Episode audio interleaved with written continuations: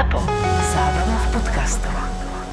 Nemecký filozof Karl Marx vo svojom rodnom Prusku na vlastnej koži zažil udalosti prevratného roku 1848, ktorými sa v podstate skončil európsky feudalizmus. Ako mladý revolucionár sa do diania osobne zapojil a potom zblízka pozoroval krutú realitu britského liberálneho kapitalizmu. Dospel k záveru, že základom dejín je triedny boj. Marx bol presvedčený, že po zániku triednych spoločností otrokárov a feudálov príde ďalšia revolučná vlna, ktorá zničí kapitalizmus. Súdobý konflikt proletariátu a buržoázie, teda robotníkov a kapitalistov, ktorí ich vykoristujú, mal podľa neho vyvrcholiť zrušením súkromného vlastníctva výrobných prostriedkov a nastolením beztriednej spoločnosti. Táto komunistická utópia by potom bola ku všetkým ľuďom spravodlivá v duchu hesla každý podľa svojich možností, každému podľa jeho potrieb. Pekná myšlienka, ale mala svoje medzery. Marx sa dopúšťal kreatívnej práce s faktami a využíval len také údaje, ktoré potvrdzovali jeho tézy. Sám potom neváhal parazitovať z cudzej práce a využívať sympatizantov, ktorí ho finančne podporovali. Marxovo dielo položilo základ, na ktorom do dnešných dní stavajú všetky komunistické diktatúry sveta. Tieto si teóriu o triednom boji prekrutili pochopiteľne tak, aby slúžila ich vlastnej túžbe pomoci. Kontroverznú postavu Karla Marxa pripomína strieborná medaila Českej mincovne z cyklu Kult osobnosti. Karl Marx v striebre stojí 83 eur. Túto novinku nájdete v predajni Českej mincovne na Suchom mýte 1 v Bratislave alebo v e-shope Česká mincovňa SK. Česká mincovňa SK. A teraz už vítajte v ďalšej epizóde podcastu Tak bolo. Toto je Kristýna Paholika-Márová. Dnešná téma sa bude venovať ruskej bolševickej revolúcii, zrušenie carstva, respektíve vražde cára a nástupu bolševikov k moci. Dnes tu mám opäť pri mikrofóne dejepisara a historika Juraja Jelenia. Vítaj. Dajme si najskôr taký setup. Ako vyzeralo Rusko začiatkom 20. storočia? No, v Rusku na začiatku 20. storočia bude vládnuť vlastne posledný ruský cár Mikuláš II, niekedy od roku 1894 nastúpivší. Môžeme povedať úplne bezprostredne na začiatku 20. storočia sa Rusko e, zapletie, e, je vtiahnuté do, do vojny e, s Japonskom. Vojna vyvolá istú krízu. Možno bolo ešte dobré povedať e, teda, že v Rusku oficiálne existuje tzv. samodržavie, čo je v podstate forma akési absolutistické vlády v Rusku, kde slovo cára je najdôležitejšie, neohrozené. Hej. Nemáme tam žiadny parlament, vládu, nič také. Zatiaľ nie, zatiaľ neexistuje nejaká forma konštitúcie, čiže ústavy. Dôležitá bude samozrejme aj cárska rodina, ako sa ukáže. Áno. Uh, On mal takú zaujímavú rodinu, možno aj na tie pomery. A mal za manželku nemeckú šľachtičnú, čo sa nestretlo úplne s pozitívnym ohlasom ľudu. Oni mali spolu štyri cery a nakoniec sa im narodil aj vysnívaný syn, lebo to bol teda nástupca trónu, mladý cárovič ktorý ale bohužiaľ trpel hemofíliou, pretože Mikuláš II ako cár so svojou manželkou boli rodinne príbuzní. Rodinné príbuzenstvo plus toto bola ako keby genetická porucha z jej strany. Hej. To nemectvo, ako by som povedal, ono by to uh, nevadilo, alebo teda vadilo, ale vadilo to najmä počas presvetej vojny. Hej. Čiže samozrejme ako voči nepriateľom, ale teda na carskom dvore sa rozprávalo po nemecky. Uh-huh. A Rusko sa teda začiatkom 20. storočia zapojilo do konfliktu s Japonskom, ktoré nebolo úplne úspešné pre cára Mikuláša II. Pre cára aj pre celé Rusko tá vojna sa nevyvíjala úplne najlepšie, keď teda existujú teórie, že keby nevypukla revolúcia v Rusku 1905, prvá revolúcia v Rusku, ku ktorej sa teda chceme dostať, tak by možno tá vojna dopadla inak. V zime jednoducho aj vďaka vojne viazlo zásobovanie a aj kvôli odporu k vojne smeruje k cárovi taká procesia s akýmsi prosebným dopisom alebo prosebným listom o to, aby sa teda situácia nejakým spôsobom pohla. V zástupe ľudí je najmä, sú najmä ženy a deti. Tá procesia myslíš ako že zástup ľudí, hej? Ako zástup ľudí, akýsi sprievod. Uh-huh. Dojde vlastne k strelbe zo strany armády, masakru, ktorý dojde do dejín ako krvavá nedela a tá úplne otrasie e, Ruskom, lebo v skutočnosti tie obete sú hlavne ženy a deti. Dojde k sérii následne revolúcií alebo povstaní a vzbúr a, a štrajkov. Odpovedou cára a, bude vlastne prísľub o zvolaní parlamentu, teda Dumy ruskej. Teda zástupcov ľudí. Áno, áno nejakého teraz zvoleného, zvoleného zhromaždenia, ktoré by pripravilo ústavu. Aká bola skutočná úloha tejto dumy? Tá Duma vlastne vznikne až postupne, najmä prvý rok po revolúcii sa hovorí o tzv. e, období predsieraného konštitucionalizmu. Vládne naďalej cár a to sa bude diať aj po zvolení tej Dumy. Sú tam nejaké snahy o reformu, napriek tomu Rusko sa bude v tých predvojnových časoch, to znamená do roku 1914, zmietať e, v veľkej sérii zbúr, štrajkov, anarchistických útokov alebo teroristických útokov. Samozrejme v rámci toho aktivizujú sa politické strany v Rusku. Uh-huh. Nás samozrejme najviac viac e, bude zaujímať asi sociálno-demokratická strana Ruska, v ktorej existuje frakcia bolševikov. 17. február 1909, denník Oksany Pavlovny Evanofovej, súkromnej učiteľky detí Majora Michajlova. Hoci má Ninočka len 9 rokov, na klavíri hrá znamenite. Dnes sme cvičili vodnú hudbu od Georga Friedricha Hendla. Je to jej obľúbená skladba, lebo jej vraj pripomína rozprávkový ples, na ktorý si princezná oblečie tie najkrajšie šaty a stretne sa s princom. Deti majora Michajlova sú rozumné, ale niekedy je to otrava. Klavír mám zo všetkého najradšej, ale keď si k nemu sadnú Saša a Sergej, prechádza ma trpezlivosť. Tí budú po otcovi, schopní skôr v čele armády ako za klavírom. V rodine majora Michajlova som už rok. Starám sa o deti, učím ich hre na klavír, dávam pozor, aby sa slušne správali pri stole, upozorňujem ich, keď zabudnú pozdraviť alebo poďakovať. Je to dobré miesto a rodina sa ku mne správa pekne. Konečne za sebou majú lepšie obdobie. Ešte pred dvoma rokmi major takmer vôbec neboli doma. V krajine na mnohých miestach vypukli nepokoje. Vidiek štrajkoval proti vyvlastňovaniu pôdy, v mestách zase intelektuáli, komunisti a anarchisti žiadali viac práv a slobôd. Ja som prišla do Sankt Peterburgu len minulý rok. Ujala sa ma otcova sestra a potom, čo otec zomrel, ma priviedla ako najstaršiu netier do mesta, kde mi aj našla túto prácu. Spočiatku som si nebola istá, či to bude pre mňa dobré miesto. Hneď v prvý týždeň prišli raz večer major Michajlov z kasární a už od dverí kričali Konečne sa tomu hadovi niekto postavil. Nikdy som tomu darebákovi neveril a teraz ho jedna z jeho niekdajších nasledovníčok obvinila zo znásilnenia. Počuješ, Vania? No čo som hovoril? Vyľakalo ma to.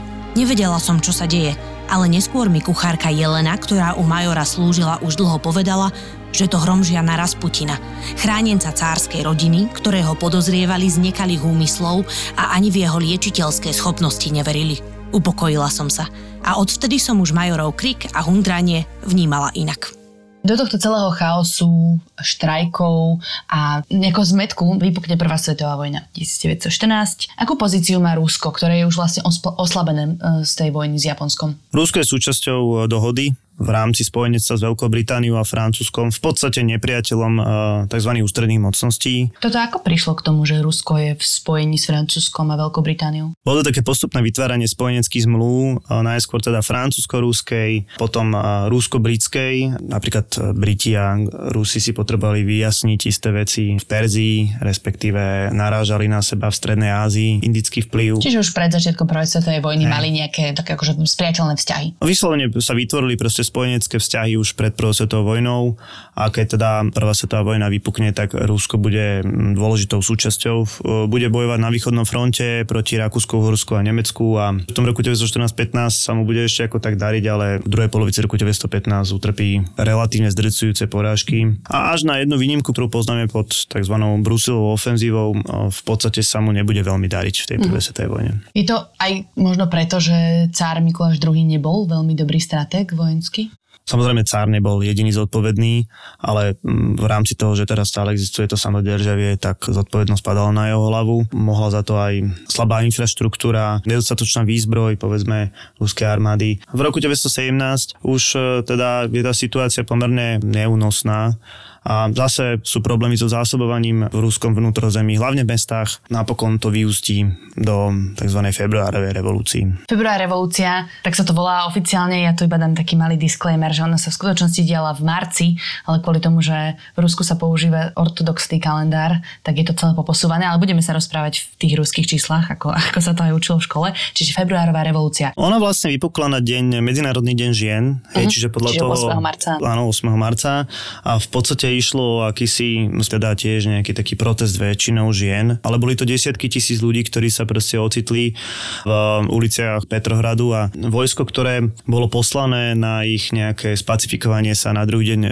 pridalo k ním. Uh-huh. Takže môžeme povedať, že to bol možno aj taký celospoločenský akt e, protestu proti vojne. Samozrejme, boli tam aj e, politické myšlienky, socialistické myšlienky a podobne, ale môžem povedať, že na túto revolúciu nebol nikto s politikou pripravený. Uh-huh. Aj Lenin neskôr povie, že on bol vyslovene šokovaný, že tá, že tá revolúcia prišla. To znamená, že za ňou aj dnešní historici sa na tom v podstate zhodujú, že tá revolúcia bola až tak prekvapivo spontánna a možno povedať, že spojila naozaj širokú časť spoločnosti opäť proti cárovi. Výsledkom bude vznik dočasnej vlády. Dočasná preto, lebo ju zatiaľ nikto nezvolil a ona má v podstate pripraviť nejaké budúce voľby.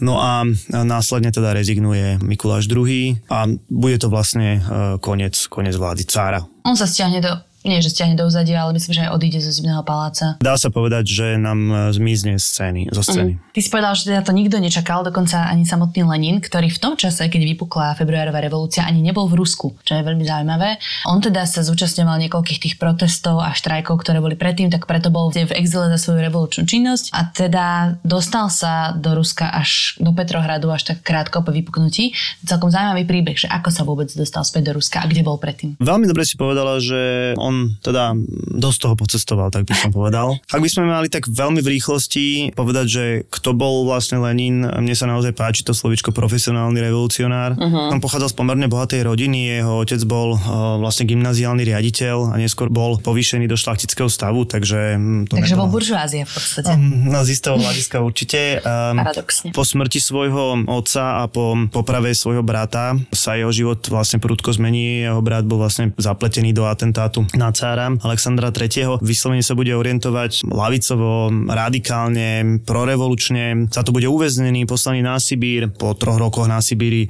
odíde do, do exilu a bude tak e, striedavo žiť na rôznych miestach v Európe a v čase, keď vypukne revolúcia, bude myslím 11 rokov mimo Ruska uh-huh. a v tej situácii, ktorá sa bude v Rusku v tom čase odohrávať, bude celkom vhodným adeptom na to, aby v tom Rusku robil ešte väčší chaos. A kto si toto uvedomuje, že bude vhodným adeptom? A presne, uh, tam mm, som ti nahral, uh, jasné. A ja som ti vrátila. Nemci, uh, Nemci dobre vedeli, že keď Lenin príde do Ruska, tak um, to bude mm, znamenať chaos. No.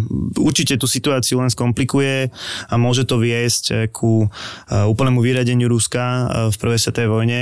To znamená, že dôjde ku kontaktu medzi týmito revolucionármi. Lenin sa v tom čase nachádza vlastne vo Švečersku. No a ten príbeh, ktorý si spomínala, je vlastne o tom, že táto skupina zhruba 30 e, rúských revolucionárov, radikálov povedzme, e, je prevezená vo vagónoch, e, ktoré sú vlastne prevezené cez nepriateľské územie, čiže cez Nemecko, loďou do, Šve- do Švedska a potom cez Fínsko, ktoré v tom čase ešte. Uh-huh. A toto organizuje teda nemecká strana? To organizuje nemecká strana, je to vlastne pomerne známy fakt, hej, že teda Lenin sa dostal vo vagóne do Ruska a v apríli 1917 už teda vystupuje na stanici v Petrohrade.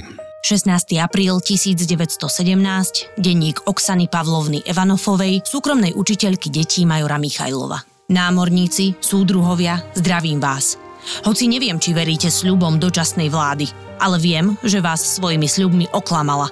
Ľud potrebuje mier, ľud potrebuje chlieb, ľud potrebuje pôdu a priniesli vám vojnu a hladomor na miesto chleba a pôda stále patrí pánom. Takto to povedal Vladimír Ilič Lenin, keď vystúpil na fínskej stanici, kde ho čakal nadšený dav. Ja som k tomu davu nepatrila. Bola som tam náhodou. Hoci bol útorok a za bežných okolností by som mala mať so Sašom a Sergejom hodinu klavíra, pani Vania Andrejevna mi dovolila ísť na stanicu, aby som vyzerala bračeka Aliošu, ktorý sa mal vrátiť z vojny na dovolenku. Och, prekliata vojna! Už aby ju čerti zobrali aj s celou našou vládou.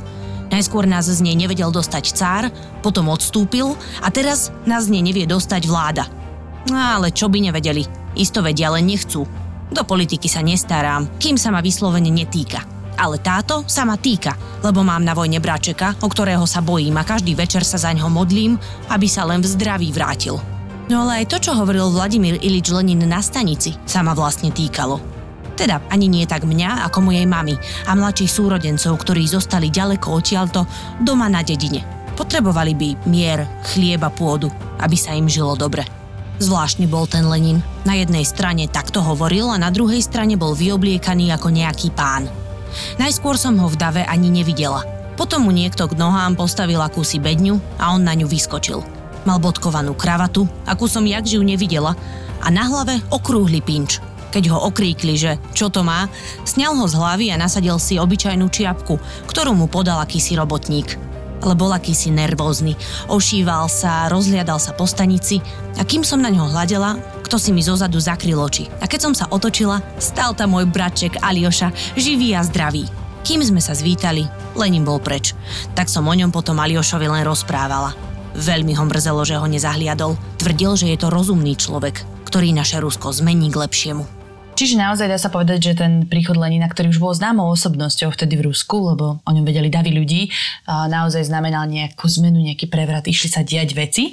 Ešte je taký zaujímavý fun fact, ktorý sme spomenuli, že on v tom vagóne cestoval so svojou manželkou Nadeždou Krupskou a so svojou milenkou, ktorú spoznal e, v exile, ktorá sa volá Ines Armandová. A to bol taký zaujímavý milostný trojuholník, no, že Nadežda bola jeho žena, ale naozaj ľúbu tú svoju milenku, ktorá bola aj tiež taká revolucionárka, aktivistka. Dobre, ale vráťme sa teda späť do diania v Petrohrade. Spomínal si, že je tam dočasná vláda. Tá robí čo a akú má vôbec moc?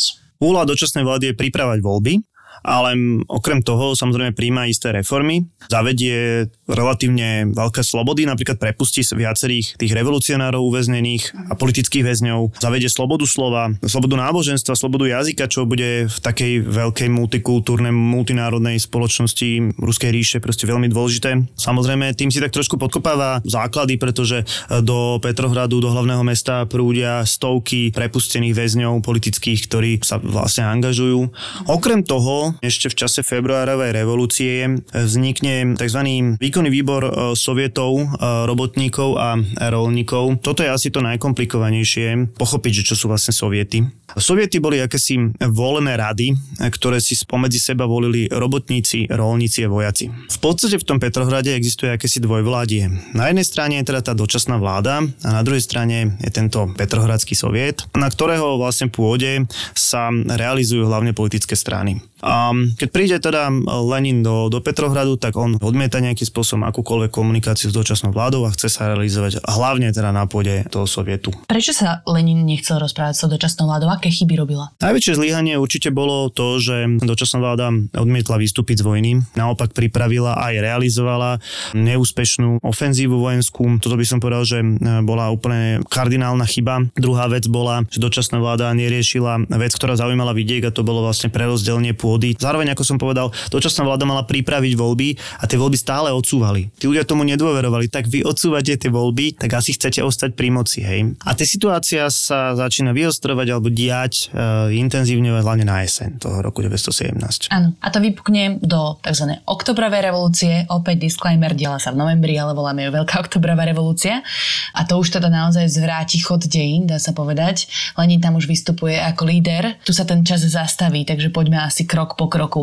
Je naozaj začiatkom výstrel z Aurory, ako sa to učí v učebniciach? Zásah z Aurory je veľmi dôležitý samozrejme, ale e, bude tak niekde v strede. Ah. A tá revolúcia vlastne prebieha asi 3 dní. V podstate za tie 3 dní e, zomrelo podľa oficiálnych čísel 5 ľudí. V Petrohrade prestali chodiť električky, väčšina ľudí si nevšimla, že sa niečo e, deje. Takou prezvesťou bola akcia kerenského vlády, čiže predsedu dočasnej vlády voči bolševikom, čím v podstate dal, e, dal ten podnet bolševikom obsadiť najdôležitejšie miesta v meste, viaceré teda železničné stanice, poštový úrad, telegrafný úrad. Celá tá revolúcia vyvrcholí vlastne takým e, legendárnym útokom na Zimný palác. V ktorom už ale nikto nie je. V ktorom vlastne už sú naozaj len e, pozostatky dočasnej vlády. Ten útok odštartoval práve výstrel z Aurory. A možno bolo dôležité povedať, že kto to vlastne bol. Hej? No, kto boli bolševici? Bolševici, áno. To boli bolševici, vlastne boli to samozrejme prívrženci za pár mesiacov komunistickej strany,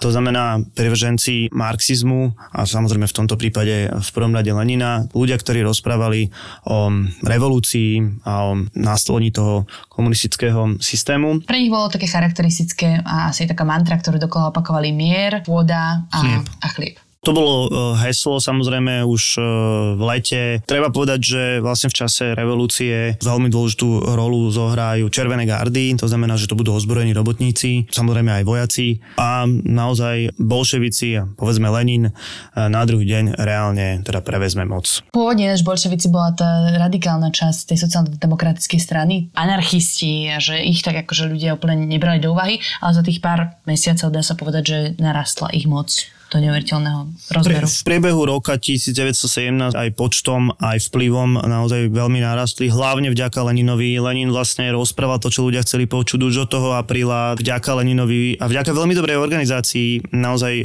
rástli a aj vplyv rástol. Rástol ich vplyv v Soviete, nielen v Petrohrade, ale aj po celom Rusku. Samozrejme, boli tu oveľa silnejšie strany, politicky silnejšie. A po tejto revolúcii sa v podstate nejakým spôsobom nehrabali k moci, pretože si mysleli, že toto je asi dočasná vec, že teda sa uskutočne voľby a ten vývoj pôjde legálnou cestou. Bolševici teda zložili tzv. novú vládu namiesto tej dočasnej, ktorá sa nazývala Rada ľudových komisárov.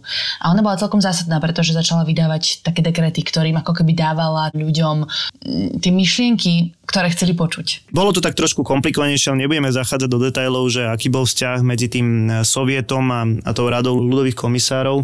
A vlastne názov prišiel od Trockého v rámci bolševickej strany zažiari e, v roku 1917 a, nás, a následne teda bude veľmi dôležitou postavou. On bol predseda Petrohradského sovietu, ano. Lev Trocký. Áno. Dokonca teda sa mal stať aj predsedom Rady ľudových komisárov, ale e, napokon sa ním stal Lenin. Dôležité je to, že sa to volá Rada ľudových komisárov, to znamená že to nie sú ministri. Staré veci sa naz- začínajú nazývať novými slovami. To je veľmi dôležité. Trošku to tak naráža na francúzsku revolúciu a tie dekrety, ktoré si spomínala, tak to je vlastne e, dekret o miery a dekret o pôde. No dekret o miery je v podstate okamžité vyhlásenie prímeria, čo bola vec, o ktorej Lenin neustále rozprával a práve ju teda splnil. Uh-huh. Samozrejme, nebolo také jednoduché, bolo treba e, zabezpečiť, aby sa to realizovalo aj na fronte, ale nebudeme to ďalej riešiť a rovnako teda dekret o pôde, čo znamená vlastne rozdelenie veľkostatkarskej pôdy, rozdelenie teda pôdy e, medzi e, malých rolníkov alebo, alebo bezemkov. Martin Luther King aj Matka Teresa. V zlate aj v striebre.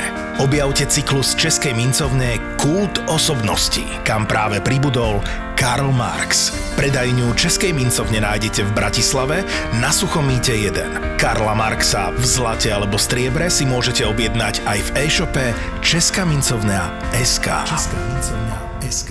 V decembri 1917 sa teda uskutočnili tie dlho očakávané voľby, ktoré ale skončili veľmi prekvapivo. Pre bolševikov najmä. Lenin eh, predpokladal väčší zisk. Výťazom volieb sa stali SRI, čo bola teda iná strana. No a Lenin už vlastne v tom čase vytvorí a ovláda tajnú policiu, ktorá sa volá Čeka. V čase, povedzme, volebného neúspechu sa rozhodne ju veľmi intenzívne začať využívať. Sa to prejaví tak, že keď prvýkrát zasadne tento parlament, tak vydrží zasadanie jeden deň. Celá tá atmosféra toho zasadania sa koná za prítomnosti vojakov, za prítomnosti Čeky. Lenin jasne dáva najavo, že zavadza tzv. diktatúru proletariátu. To slovo padlo už aj skôr, ale jednoducho o žiadnych demokratických pravidlách alebo o akceptovaní výsledkov volieb už ne, nemôžeme sa vôbec baviť. A začína občianská vojna. V podstate môžem povedať, že tá občianská vojna už e, začala v, v tom novembri, ale reálne tí, ktorí mali pocit legálneho nároku na moc, sa vlastne začnú organizovať a vypukne teda občianská vojna. Áno, to je nejaké, že január 1918, ešte si musíme spomenúť, že prvá svetová vojna stále beží, aj Rusko stále je v nej. K podpisu miery alebo ku koncu vojny dochádza až v marci 1918, čiže naozaj je to chaos úplne na všetkých frontoch podľa mňa. Kto stojí proti komu v tejto občianskej vojne? Tá občianská vojna bude trvať až do roku 1922 a bude, môžeme ju rozdeliť do niekoľkých fáz, ale v tom množstvom momente to budú tzv. červenoarmejci, to mhm. znamená novoformovaná a novovytvorená červená armáda, ktorá teda bude reprezentovať záujmy bolševikov, respektíve to budú bolševici.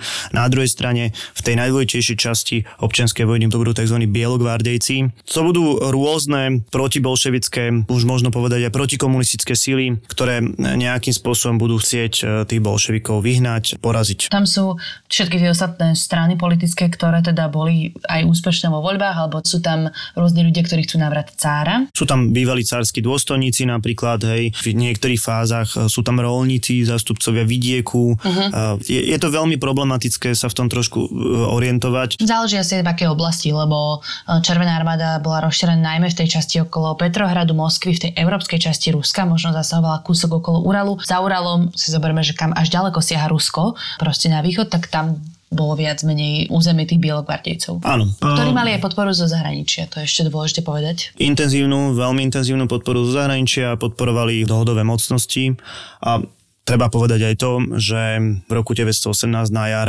veľmi dôležitú stopu zanechajú československí legionári. Začnú takú druhú a takú tú reálnu bojovú časť e, občianskej vojny. Budú dôležitou časťou e, vlastne tých protibolševických síl. E, jednu vec, ktorú musíme v rámci toho všetkého povedať. No, keď sa vrátime na jar roku 1918, Lenin musí uzavrieť mier za Nemeckom, pretože ako sme už povedali, má síce prímerie Rusko a centrálne mocnosti, ale nie je to mier. Ten mier bude vlastne veľmi, veľmi nevýhodný pre Rusko. Bude to tzv. brezlitovský mier. Bude podpísaný vlastne v marci 1918. Rusko bude nútené odstúpiť obrovské územie z jednou tretinou populácie a jednou polovicou priemyselnej produkcie Ruska. To sa bavíme o akých častiach? O Bielorusku, o Polsku, niektoré časti Kaukazu. Je tam niekde tá hrozba návratu cára? Boja sa toho bolševici? V, v rámci toho leta 1918 existuje povedzme reálna alebo menej reálna hrozba toho, že by cár mohol byť najmä dôležitým symbolom pre práve tých bielogvardejcov, ktorí sa v tom čase nejakým spôsobom formujú.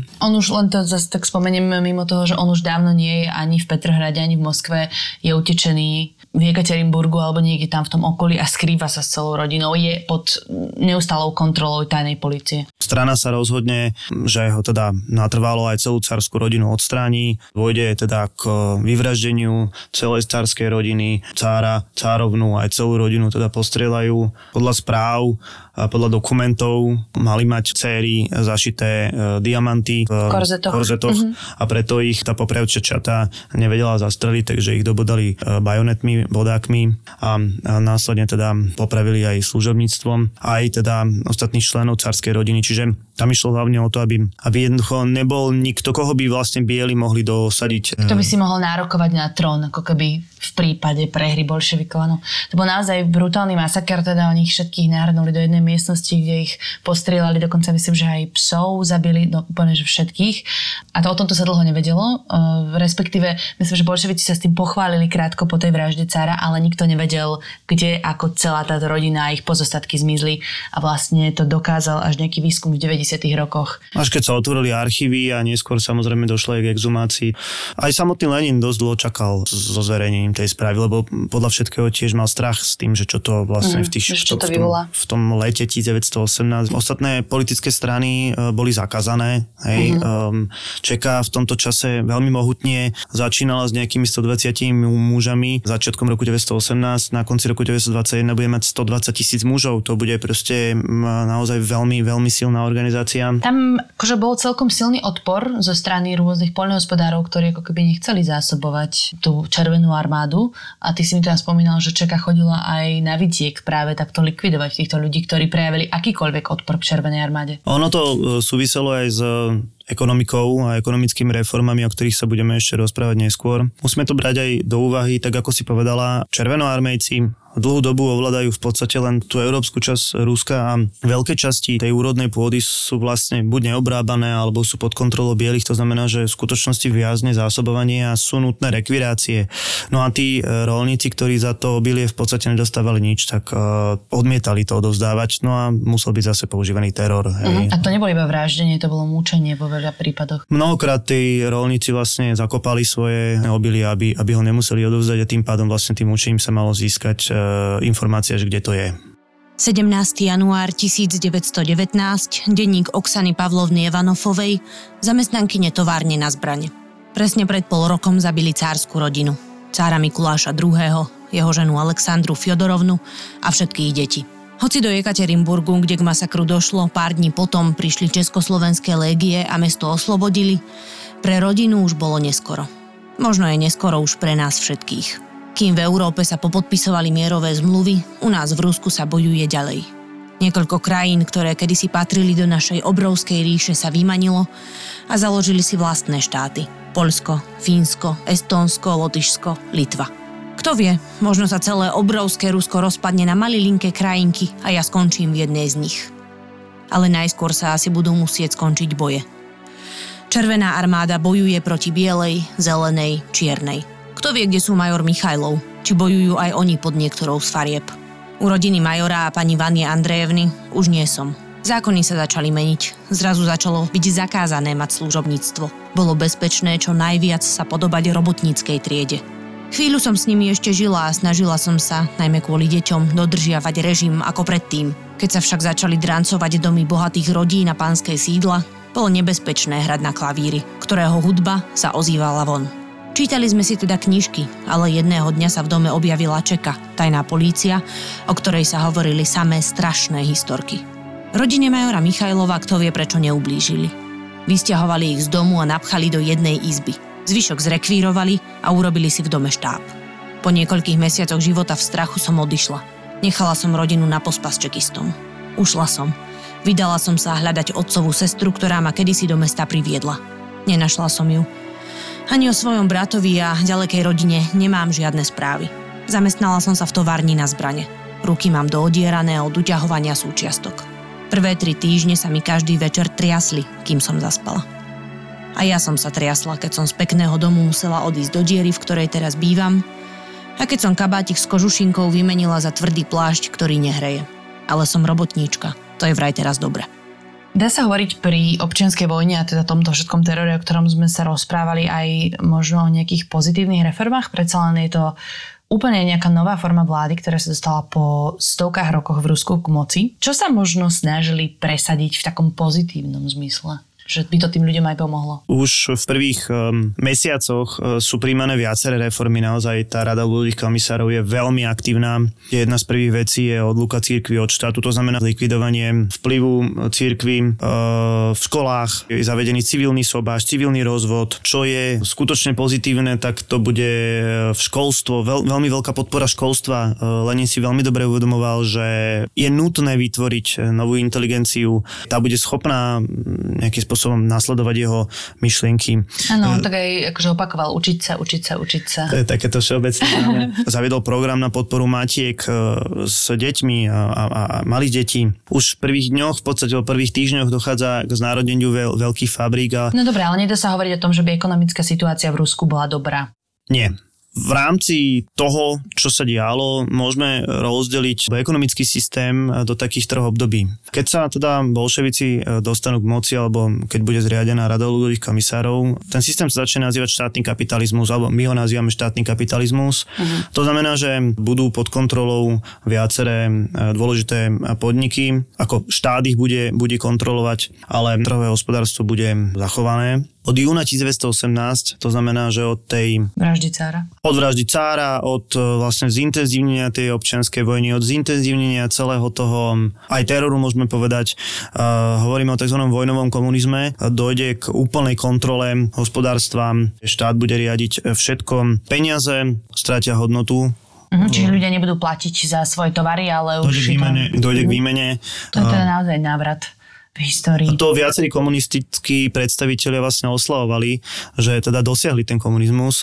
Na druhej strane ale dojde k poklesu výroby, hlavne kvôli občianskej vojne a kvôli teda svrknutiu toho územia. To bude veľmi komplikovaná situácia na to, aby ten režim aj po ekonomickej stránke prežil.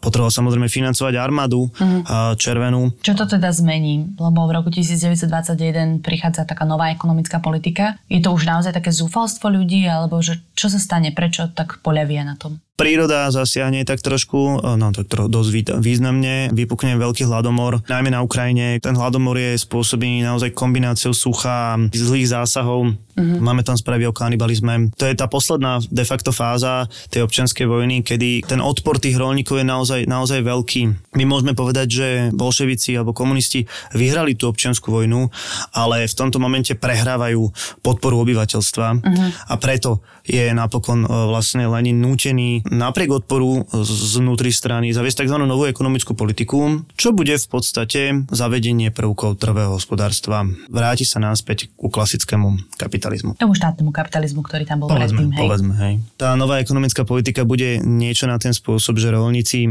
môžu predávať svoje, svoje zbytky, to znamená, že môžu obchodovať s tým, čo vypestujú. Takže dá sa povedať, že občianská vojna mm, sa končí v roku 1922 vznikom Sovietskeho zväzu alebo Zväzu sovietských socialistických republik. To bude taký dôsledok tej výhratej občianskej vojny, áno. Tam to bolo nejaké že vyčerpanie alebo stratili tí bielogvardejci podporu zo zahraničia, kde Je to taká, kebyže máme teda diskutovať o tom a máme povedať, že prečo bielogvardejci prehrali, tak hlavne preto, pretože bola to naozaj nesúrodá kombinácia rôznych frakcií a rôznych politických smerov, ktorí v podstate nemali jednotný cieľ a nikdy ho ani nepredostreli. Pre obyčajných ľudí oni boli stále ako keby páni. To je jedna vec. Druhá vec, tá podpora zo zahraničia časom absolútne ochabla. Do veľkej miery zohralo úlohu aj, ten, aj to presvedčenie tých bolševikov. Nechcem to nazvať fanatizmom, ale určite väčším presvedčením. Sovietský zväz si Lenin už moc dlho neužil, pretože o dva roky po jeho vzniku zomiera v roku 1924.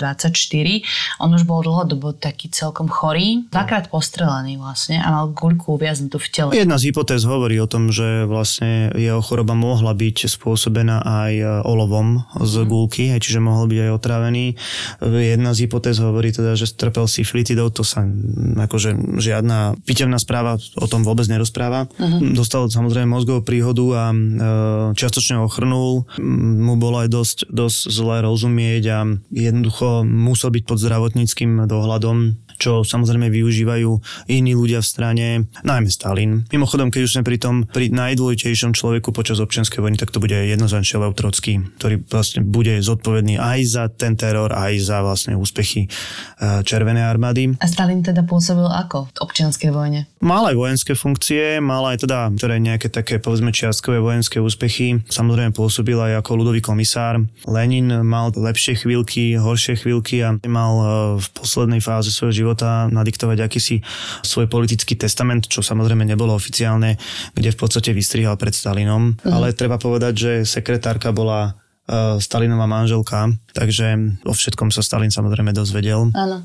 Lenin mal pred smrťou vyhlásiť tú vetu len Stalin nie a chcel do svojho náhradníka Trockého. Možno aj preto Trocký nakoniec e, bude prenasledovaný Stalinom. To už je úplne iný príbeh, ale áno. Takže Lenin teda zomrie začiatkom roka 1924 a je, ako dobre vieme, nabalzamovaný. Je zaujímavé, že teda kult Lenina je v Rusku stále silný. Po tom, čo po ňom nastupuje Stalin, tak eh, sa úplne zabudlo na všetok teror a busty Lenina sa objavujú v každom druhom veľkom meste. V Ulan Ude dokonca bola najväčšia busta Lenina na svete. A je to také zaujímavé, že tá jeho oslava pretrvala napriek tomu, že to nebolo úplne v poriadku. Keby sme sa rozprávali o tom teror, on bol veľmi intenzívne proti ortodoxnej cirkvi. A on vlastne nabadal na, na vraždenie kňazov a, a tak ďalej. Dáme si ešte na záver popkultúrne odkazy, kde sa môžu naši posluchači a posluchačky dozvedieť viacej o ruskej revolúcii. No, tvoj obľúbený seriál na Netflixe. Áno, áno, ja som naozaj bola trošku posadnutá Ruskou, keď som sa vrátila odtiaľ. Takže som si pozrela celý seriál, ktorý sa volá The Last Tsars a je to teda o najmä príbeh Mikuláša II.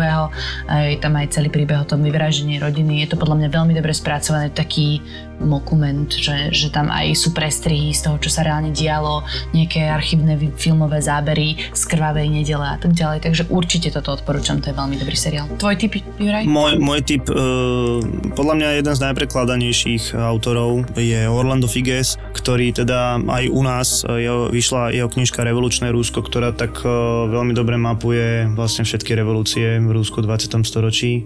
Mne sa to teda mm, veľmi páči. Tuto to uzavrieme, ešte môžeme na, na záver pridať také mystérium, ktoré sa nesie po vražde cárskej rodiny a to je príbeh Anastázie, ináč animovaný film.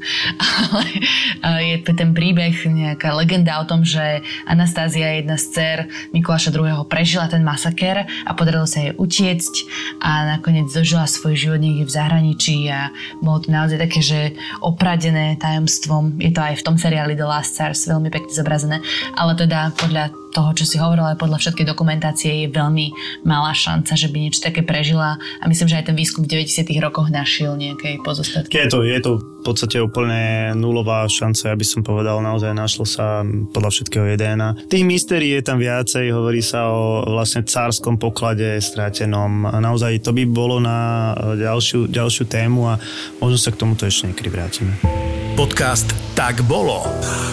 Tak bolo. Vám exkluzívne prináša Česká mincovňa. Česká mincovňa. Investujte rozumne a štýlovo. Investičné mince slovenského orla a českého leva nájdete iba v e-shope Českej mincovne. Česká mincovňa SK. Česká mincovňa SK. ZAPO. Zábrná v podcastovách.